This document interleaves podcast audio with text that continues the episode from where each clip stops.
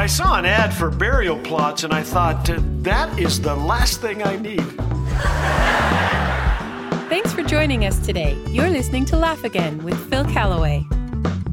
This is episode 1191 of Laugh Again. We hear from so many listeners. Some of them are kids who send me jokes.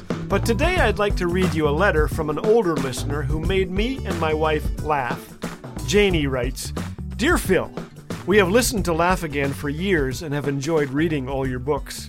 Ah, Janie is wise and discerning.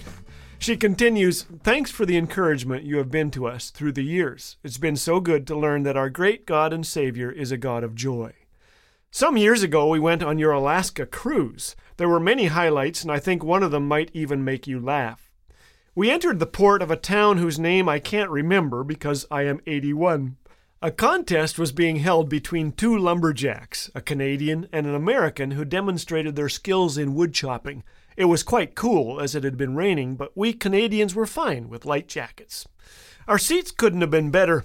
Third row from the bottom, no one seated in front of us. We sat right in front of the muscular young American competitor whose eyes were right at my level. The action was exciting. We never took our eyes off the two as they chopped, sawed, and climbed, each trying to beat the other. Near the finale, the sun came out and it became very warm. The score was close. I didn't take my eyes off that U.S. lumberjack. Now and then our eyes even met. I'm sure I reminded him of his grandma.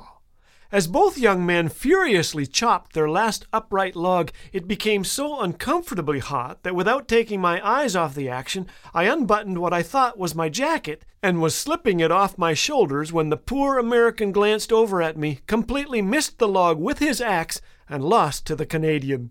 I suddenly felt much cooler, so I glanced down and saw to my horror that I must have unbuttoned my jacket earlier without thinking and had undone my blouse, giving that young lumberjack a very unexpected view. He was probably thinking those Canadians will do anything to win.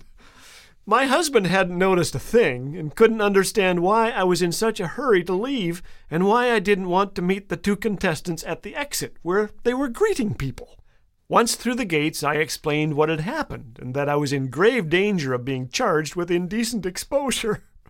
I've embarrassed my husband before. He just mumbled and said, Oh, you would. Thankfully, I was not arrested and got safely back on board ship. Getting older and forgetful, I make it a point to wear mostly t shirts now. no more buttons. Well, this is a dear grandma of 81. She adds, You've given us so many laughs through the years. I hope I have returned the favor. Ah, Janie, you have, you have. She closes with this A month ago, my youngest brother passed away. He had lived with ALS for three years, Lou Gehrig's disease. During the last six months, he was growing weaker and couldn't speak much any more. He still enjoyed our phone visits. Often I read him a chapter from one of your books and heard him chuckle, though he didn't have the strength to speak. He was still smiling when he peacefully closed his eyes and entered God's presence. How thankful we are for the hope of heaven and for our dear Lord and Savior, who in his great love guides and directs us each day of our lives. Thank you for cheering and encouraging us each day. Well, thank you, Janie. There's nothing quite like an older person who loves Jesus and has a fantastic sense of humor. No more buttons. Wow. Whatever your age, God bless you today. And hey, thanks for listening to Laugh Again. Hey, it's Phil. This month I want to send you as our gift my newest Laugh Again kids book, Creation's Awesome Critters. Discover the many amazing critters only God could have imagined. Every chapter is illustrated and contains activities, jokes, and Bible verses. So get your copy today.